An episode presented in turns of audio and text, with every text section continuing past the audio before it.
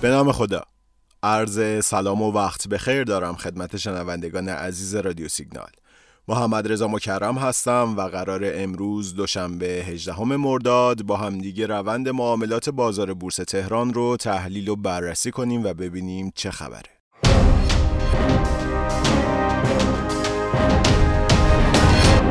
خب از ابتدای این هفته روند صعودی شاخص کل ادامه داشت. شنبه شانزدهم مرداد ماه شاخص در حالی سیزده صدم درصد رشد داشت که حقیقی های بازار فروشنده های قوی تری بودند و نزدیک به دویست و سی و یک میلیارد تومان خروج نقدینگی حقیقی داشتیم. اما دیروز یک شنبه به وضوح شاهد بهبود تقاضای حقیقی در بازار بودیم، به طوری که خروج نقدینگی حقیقی ها وضعیت بهتری پیدا کرد و به زیر صد میلیارد تومان رسید. دیروز تعداد نمادهای صفحه خرید تقریباً دو برابر صفحه فروش ها بود و ارزش صفحه خرید پایان بازار به حدود نهصد میلیارد تومان رسید که بیشترین مقدار خودش در پنجاه روز گذشته است. دیروز یک شنبه در حالی که شاخص کل هفتاد و دو صدم درصد رشد داشت، شاخص کل هموزن با رشد هشتاد و هفت صدم درصدی همراه بود که نشون میده شرایط شرکت‌های کوچیک بهتر بوده و احتمالاً شاهد شروع افزایش قیمت در نمادهای کوچیک بازار باشیم. اگه یادتون باشه تو پادکست دوشنبه یازدهم مرداد گفتم از لحاظ تکنیکالی نمودار نسبت شاخص هموزن به کل به خط حمایتی مهم و معتبر خودش رسیده و با توجه به سوابق گذشته نمودار انتظار میره نسبت به خط حمایتی واکنش داشته باشه و تغییر روند بده. حالا همه اینایی که گفتم یعنی در صورت ادامه روند صعودی بازار شاخص هموزن رشد بهتری نسبت به شاخص کل داشته باشه و از اون طرف در صورتی که شاهد افت شاخص کل باشیم شاخص هموزن کاهش کمتری رو تجربه کنه. اما امروز دوشنبه هجدهم مرداد هزار و چهارصد همچنان روند خروج پول حقیقی ادامه داشت، اما وضعیت از دیروز خیلی بهتر بود. امروز فقط چهل و سه میلیارد تومان خروج پول حقیقی داشتیم و دیدیم که همچنان وضعیت تقاضا در بازار داره بهتر میشه. تعداد نمادهای صفحه خرید امروز بیشتر از دو برابر تعداد نمادهای صفحه فروش بود و ارزش صفحه خریدها در پایان بازار به حدود هزار میلیارد تومان رسید. در حالی که امروز دو سوم نقشه بازار سبز بود و شاخص کل تونست یک و هشت صدم درصد رشد کنه، اما شاخص هموزن عملکرد بهتری داشت و یک ممیز بیست و دو صدم درصد افزایش پیدا کرد.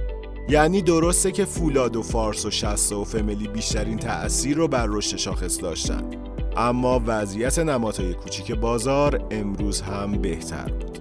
تقریباً اکثر کارشناسان بازار سرمایه به سیگنال‌های مثبتی که از شایعات انتخاب کابینه آقای رئیسی مخابره میشه اشاره کردند و این اتفاقات رو برای روند بورس مثبت می‌دونند. همه این صحبت‌ها در مورد اتفاقات سیاسی اقتصادی دولت جدید این سوال رو در ذهن مخاطب ایجاد می‌کنه که آیا بورس تهران بعد از معرفی کابینه و آغاز به کار دولت جدید وارد فاز جدیدی میشه یا نه؟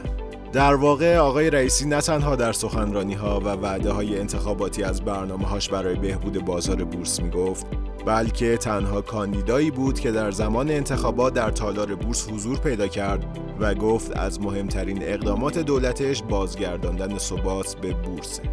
جمعی این جهات باعث امیدواری به بهبود شرایط بورس در دولت سیزدهم شده.